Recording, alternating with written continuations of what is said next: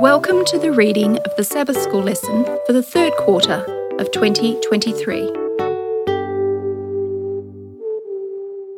Lesson 4 from our series on Ephesians is titled How God Rescues Us. It's ready for teaching on July 22, having been written by John McVay, and your reader today is Percy Harrold. Sabbath afternoon, July 15.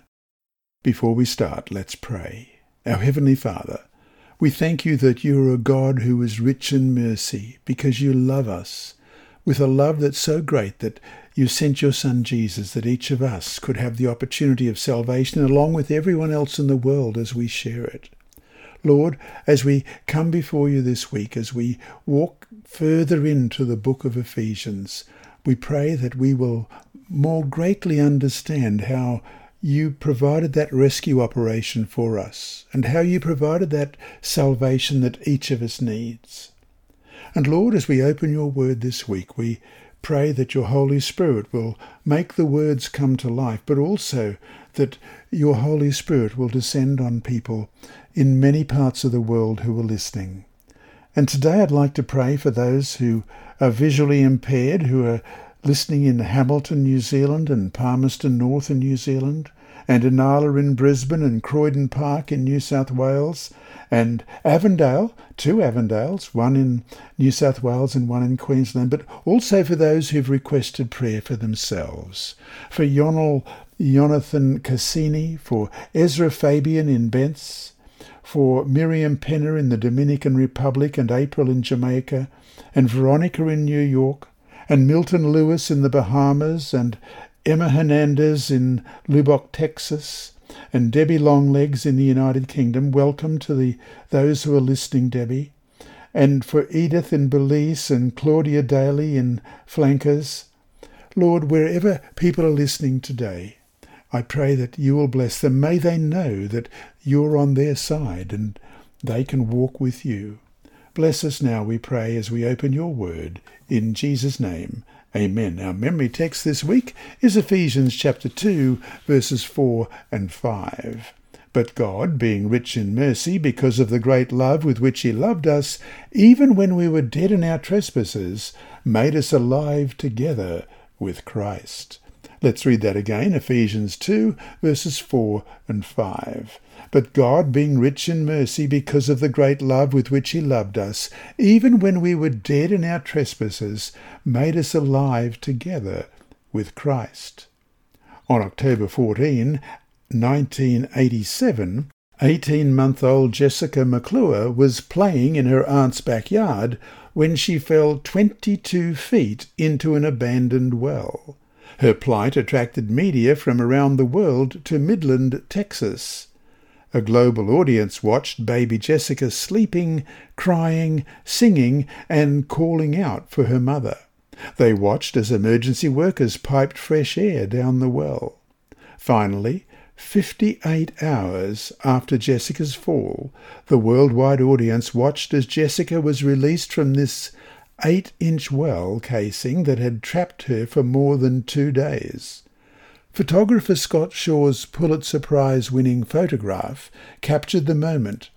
A rescue cable bisects the worried faces of Jessica's rescuers looking down at the bandaged bundle at the heart of the drama, baby Jessica. There's nothing quite as gripping as a good rescue story, and Paul, in Ephesians 2, 1-10, gives us an up-close personal view of the grandest, most sweeping rescue mission of all time, God's efforts to redeem humanity. The drama of the story is heightened by knowing that we are not mere spectators of someone else's rescue, but witnesses of our own.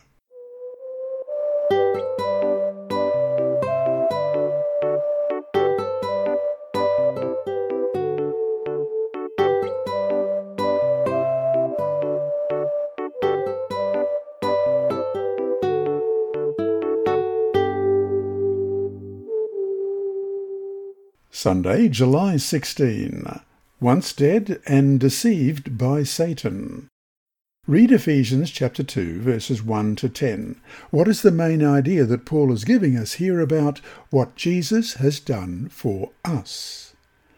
And you he made alive, who were dead in trespasses and sin, in which you once walked according to the course of this world, according to the prince of the power of the air, the spirit who now works in the sons of disobedience, among whom also we all once conducted ourselves in the lusts of the flesh, fulfilling the desires of the flesh and of the mind, and were by nature children of wrath, just as the others.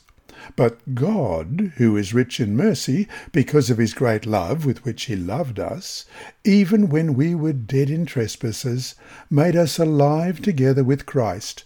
By grace you have been saved, and raised us up together, and made us sit together in the heavenly places in Christ Jesus, that in the ages to come he might show the exceeding riches of his grace in his kindness toward us in Christ Jesus. For by grace you have been saved through faith, and that not of yourselves. It is the gift of God, not of works, lest any one should boast. For we are his workmanship, created in Christ Jesus for good works, which God prepared beforehand that we should walk in them. Paul has already described the salvation given to Christians in Ephesians 1, 3-14 and 15-23, and told in brief the story of the believers in Ephesus in verse 13. In Ephesians 2, 1-10, Paul will now tell their conversion story in more detail with a more personal focus.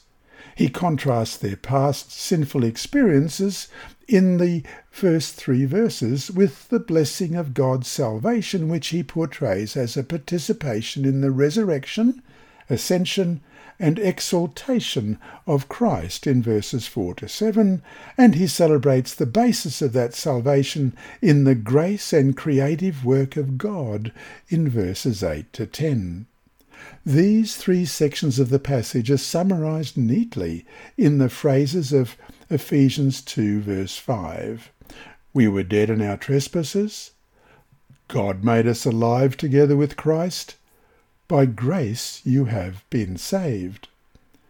In Ephesians 2, 1 and 2, Paul underlines the sad reality of the pre-conversion existence of his audience by noting that they were spiritually dead, practising trespasses and sins as their regular pattern of life in verse 1, and were dominated by Satan in verse 2. Since Paul writes to living people, he refers to them as once dead in a metaphorical sense, and will compare this with Ephesians 5, verse 14. Therefore he says, "Awake, you who sleep, arise from the dead, and Christ will give you light." However, their plight was very real and dire, since they were once separated from God, the source of life, as we read in Colossians 2:13, "And you being dead in your trespasses, and the uncircumcision of your flesh, he has made alive together with him, having forgiven you all trespasses."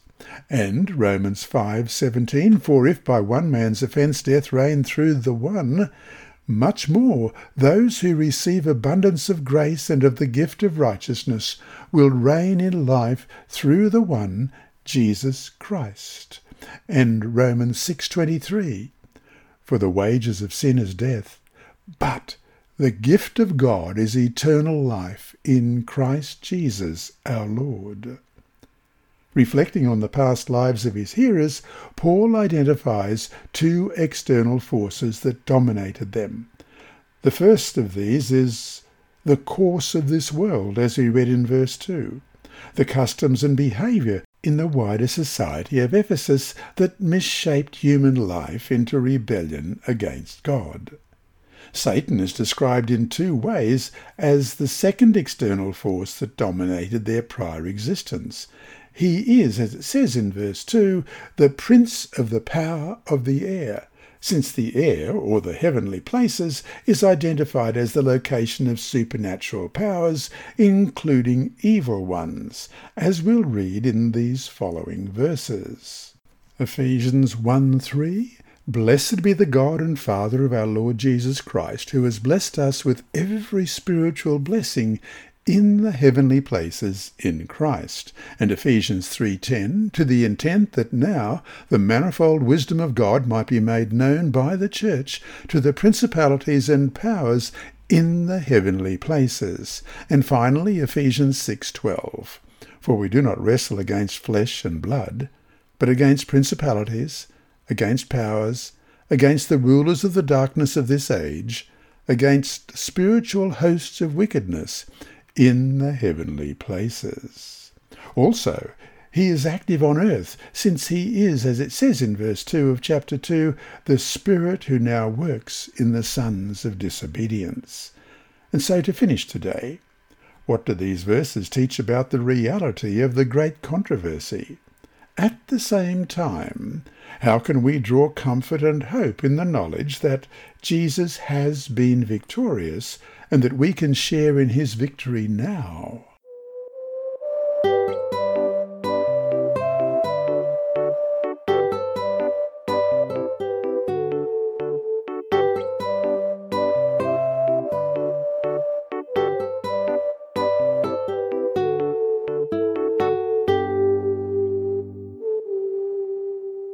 Monday, July 17, once deluded by our own desires.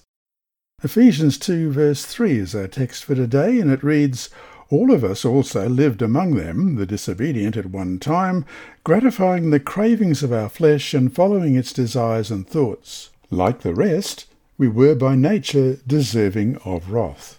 Apart from the intervention of God, human existence is dominated not only by the external forces mentioned in Ephesians 2:2, but also by internal ones, the passions of our flesh carrying out the desires of the body and the mind. Let's look at three other texts here, Ephesians chapter 2 and verse 3. "Among whom also we all once conducted ourselves in the lusts of our flesh, fulfilling the desires of the flesh and of the mind, and were by nature children of wrath, just as the others." And we compare that with James 1, verses 14 and 15. "But each one is tempted when he is drawn away by his own desires and enticed. Then, when desire has conceived, it gives birth to sin, and sin, when it is full grown, brings forth death." And 1 Peter chapter 1 and verse 14. "As obedient children, not conforming yourselves to the former lusts, as in your ignorance." What does Paul mean by stating that his hearers were once, by nature, children of wrath, like the rest of mankind, in chapter 2, verse 3? So now we compare Ephesians 2:3 with Ephesians 5:6. Ephesians 2:3, "Among whom also we all once conducted ourselves in the lusts of our flesh, fulfilling the desires of the flesh and of the mind, and were by nature children of wrath, just as the others." And Ephesians 5 verse 6, "Let no one deceive you with empty words, for because of these things the wrath of God comes upon the sons of disobedience." The present reality of a lost life is distressing enough, but its last day implications are more frightening still. Human beings, being by nature children of wrath like the rest of mankind in Ephesians 2:3, stand under the threat of God's judgment at the end of time. The phrase, "by nature children of wrath," points to another daunting reality as well. While still bearers of the image of God, we have come to understand that there is something deeply awry in us. Living the Christian life, then, is not just a matter of conquering a bad habit or two, or overcoming whatever trespasses and sins, as it says in Ephesians 2:1, are currently threatening. We do not just contend with sins, but with sin. We are bent toward rebellion against God and toward self-destruction.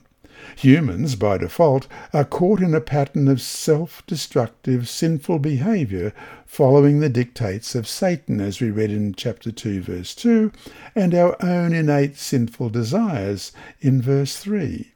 Believers once were by nature the children of wrath.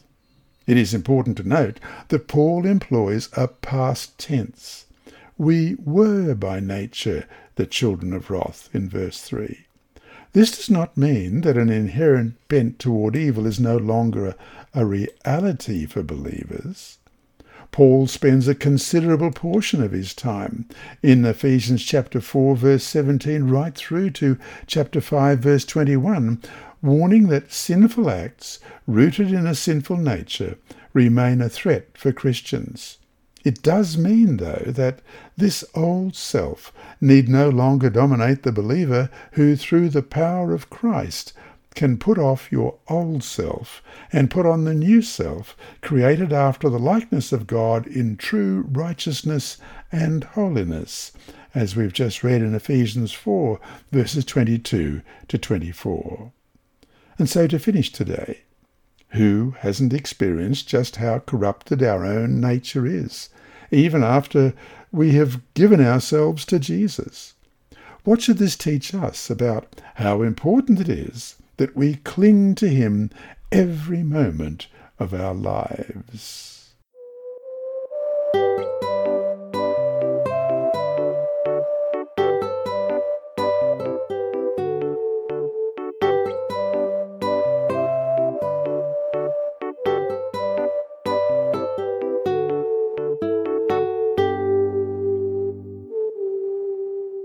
Tuesday, July 18. Now resurrected, ascended, and exalted with Christ. But God, who is rich in mercy, because of his great love with which he loved us, Ephesians 2 verse 4. Here, with two powerful words, but God, Paul pivots from his doleful portrait of the past lives of his audience in chapter 2 verses 1 to 3 to the new hope-filled realities that mark their lives as believers in verses 4 to 10.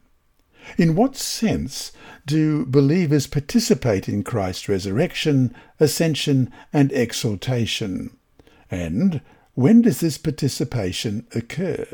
Ephesians 2 verses 6 and 7, and raised us up together and made us to sit together in the heavenly places in Christ Jesus, that in the ages to come he might show the exceeding riches of his grace in his kindness toward us in Christ Jesus. We have noted that Ephesians is a Christ-drenched letter, highlighting the solidarity of the believers with Christ.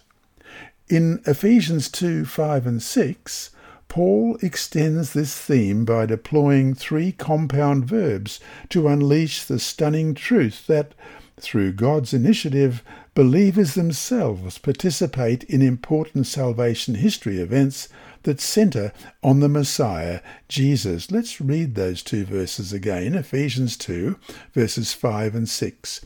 Even when we were dead in trespasses, made us alive together with Christ, by grace you have been saved, and raised us up together, and made us to sit together in the heavenly places in Christ Jesus. Believers are 1. Co-resurrected with Christ, 2. Co-raised up with Christ, which Paul probably uses to indicate the participation of believers in Christ's ascension to heaven, and 3. Co-seated with Christ in heavenly places, meaning that believers participate in Christ's seating on the throne of the cosmos. They are so exalted with Jesus. To appreciate the power of Paul's argument, we must look back to Ephesians 1, 19 to 23, and recall that in his death, resurrection, ascension, and exaltation, Christ gains the victory over all evil and spiritual powers, the very ones who once dominated the lives of the believers. Let's read Ephesians 1, 19 to 23. And what is the exceeding greatness of his power toward us who believe, according to the working of his mighty power, which he worked in Christ when he raised him from the dead, and seated him at his right hand in the heavenly places, far above all principality and power and might and dominion, and every name that is named, not only in this age, but also in that which is to come, And he put all things under his feet, and gave him to be head over all things to the church, which is his body, the fullness of him who fills all in all. In the resurrection, ascension, and exaltation of Jesus, these powers, though still active and threatening to human existence, have been thoroughly superseded. The cosmos has shifted. Reality has changed. Believers are not mere spectators to these events, but are personally and intimately involved in them. That we are co-resurrected, co-ascended, and co-exalted with Jesus opens up a whole new array of possibilities for us. We have the right to turn from a demon-dominated existence to a life of spiritual abundance and power in Christ, as we read in 2 Timothy 1 verse 7, "For God has not given us a spirit of fear, but of power and of love and of a sound mind." And so to finish today, we'll reread 2 Timothy 1 7, "For God has not given us a spirit of fear, but of power and of love and of a sound mind." How do the verses we looked at today help us understand what Paul writes here?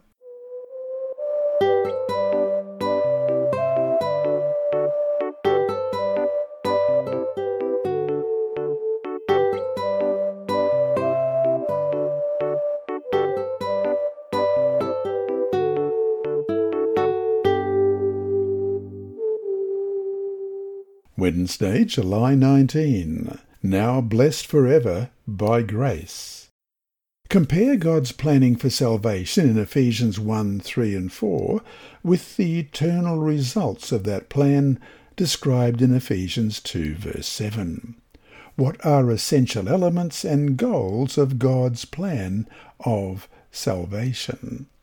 Ephesians 1, 3 and 4, "Blessed be the God and Father of our Lord Jesus Christ, who has blessed us with every spiritual blessing in the heavenly places in Christ, just as he chose us in him before the foundation of the world, that we should be holy and without blame before him in love." And then we compare that with Ephesians 2:7, "that in the ages to come he might show the exceeding riches of his grace in his kindness toward us in Christ Jesus." Graduation ceremonies are wonderful celebrations, whether for kindergarten or a PhD. A graduation marks an important accomplishment, the move to a different stage of life or career. It is important for us as believers to understand a profound truth of the gospel. We never graduate from grace. There is never a celebration that we have attained our PhD in grace or graduated from our need of it. Paul affirms this truth in Ephesians 2:7, accenting it with an expansive chronology.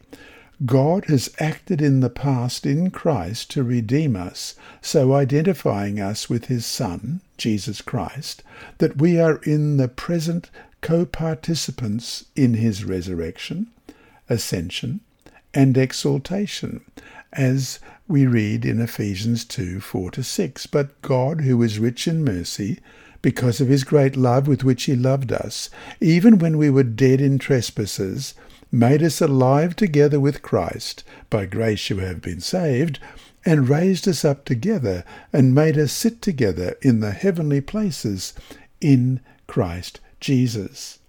God's plan, though, does not end with a grace-filled past and a mercy-bathed presence. God's plan, rooted in divine counsels in time immemorial, as we read earlier in Ephesians 1 verse 4, stretches forever into the future. It includes all the coming ages, as we just read in Ephesians 2 and verse 7. His plan for the eternal future is founded on the same principle as his actions in the past and present, the principle of grace. Ephesians 2:7 reads in the ESV, "In the coming ages, God looks forward to demonstrating the immeasurable riches of his grace in kindness toward us in Christ Jesus." Paul thinks of God's grace as a treasure or fortune of unfathomable value. As we compare Ephesians 1 verse 7, "In him we have redemption through his blood and forgiveness of sins according to the riches of his grace," with chapter 3 and verse 8, "To me, who am less than the least of all the saints, this grace was given, that I should preach among the Gentiles the unsearchable riches of Christ," from which believers may draw to meet any need. This grand generosity of God toward us becomes an eloquent, ageless, and cosmic exhibit of his grace. And so we finish today by reading from The Desire of Ages, pages 19 and 20.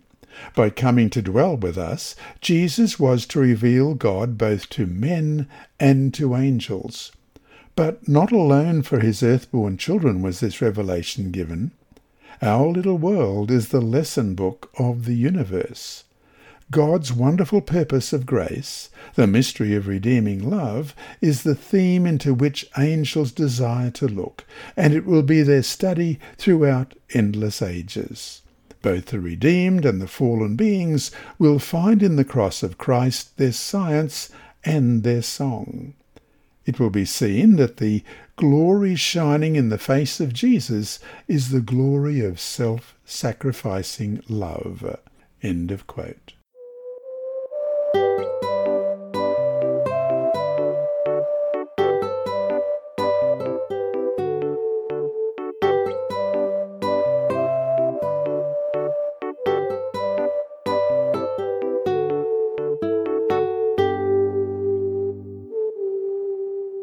Thursday, July 20.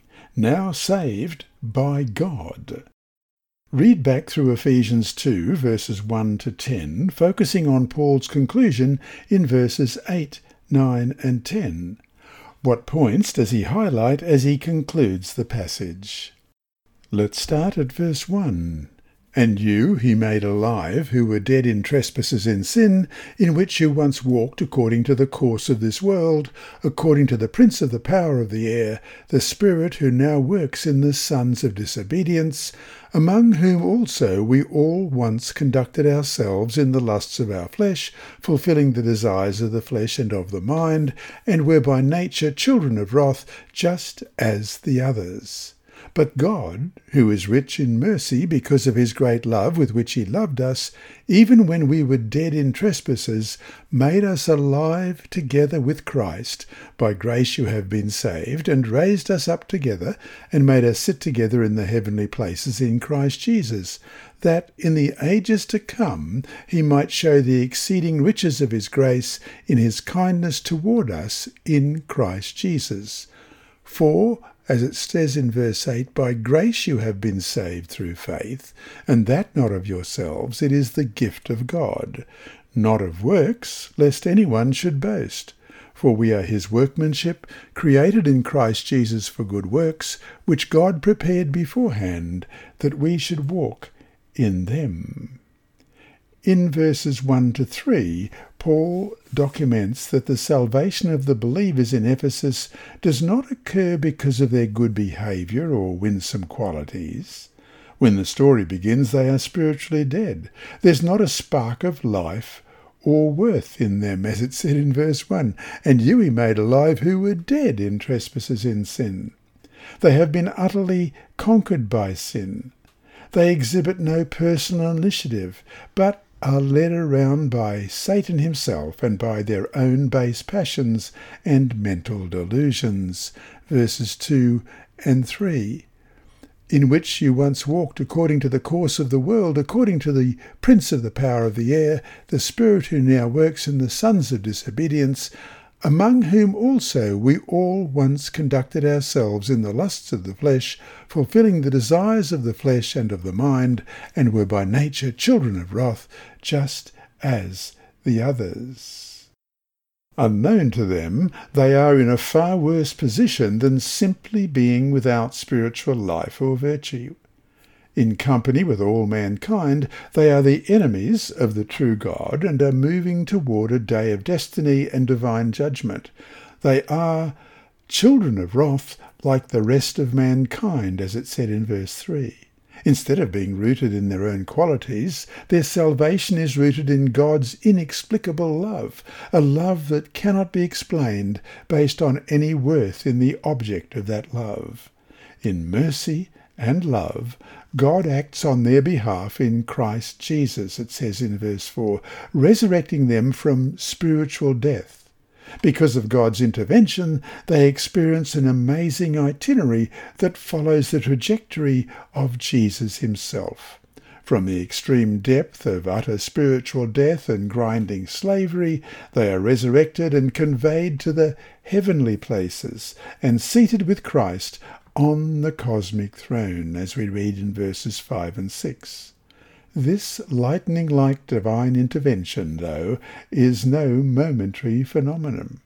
It has real staying power, eternal durability, because God intends to exhibit his grace toward them in Christ Jesus throughout all eternity, as it said in verse 7. In its conclusion, in verses 8 to 10, Paul goes back over this ground, wishing to ensure that his point sticks. The salvation of believers is a divine work, not a human one. It does not originate in us, but in God's gift. No human being can boast of having sparked it. We read in verses 8 and 9, standing in the grace of God, we believers are exhibits of his grace and only of his grace. We are his masterpieces, created by God, as it says in verse 10, in Christ Jesus. And so to finish the day, why is it so important for us to understand that our salvation is from God and not rooted in our own worth or efforts?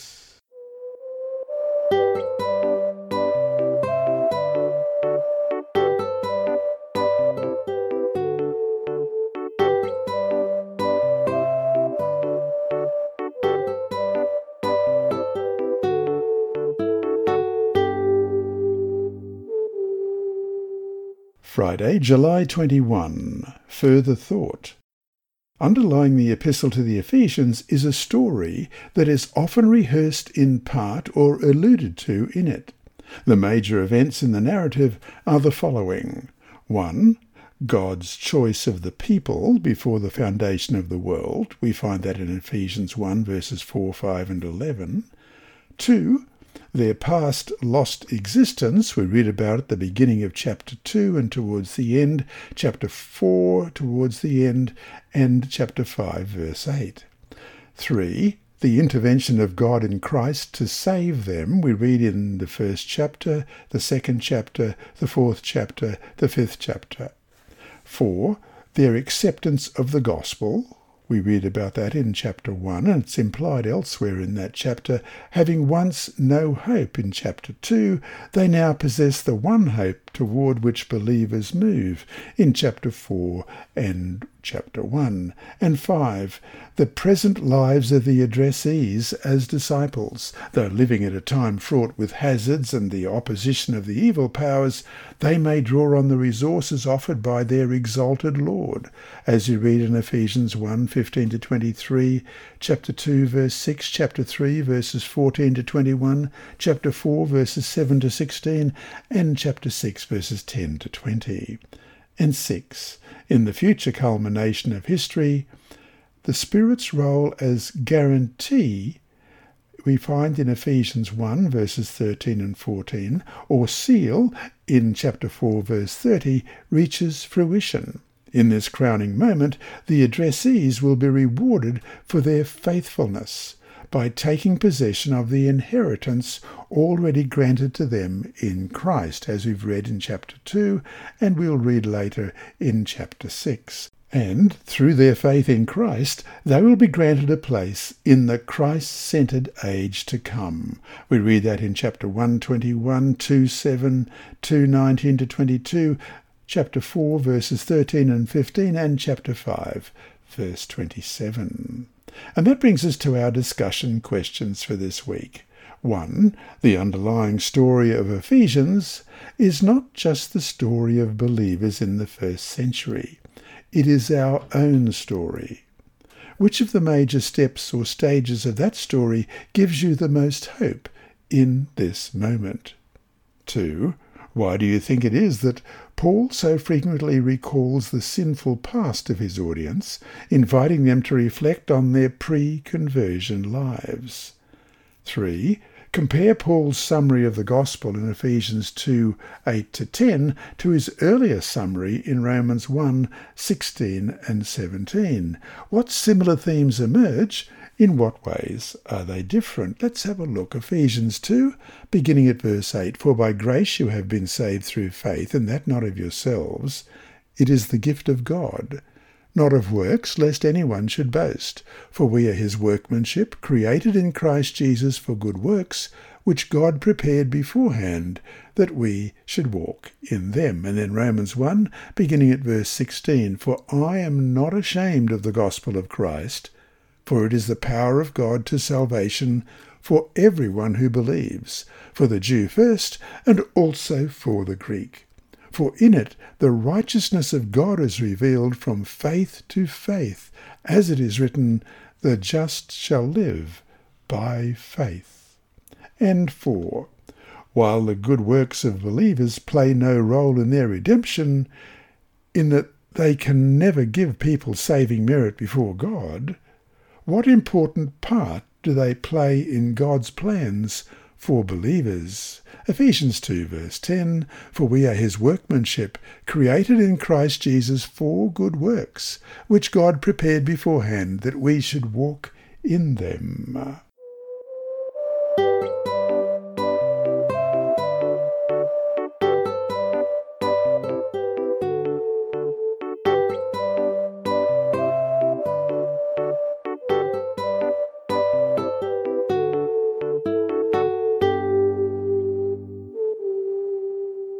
And for today's Inside Story, here's Sibylla. Thank you, Sibylla. Terrified in Russia, Part 1 by Andrew McChesney. Unusual events began occurring at home after 16-year-old Almira signed up for courses on the supernatural in the Russian Republic of Bashkortostan. The year was 1992. The Soviet Union had collapsed the previous year, and public interest was high in once-banned religion. 2 Russians from Moscow showed up at Almira's school in the city of Sibay and offered extracurricular courses on extrasensory perception. Almira's parents forbade Almira from attending the courses. The Russian teachers, however, promised to reveal amazing secrets, including how to heal illnesses. Mother had suffered headaches for some time, and Almira wanted to help her, so she secretly attended the courses.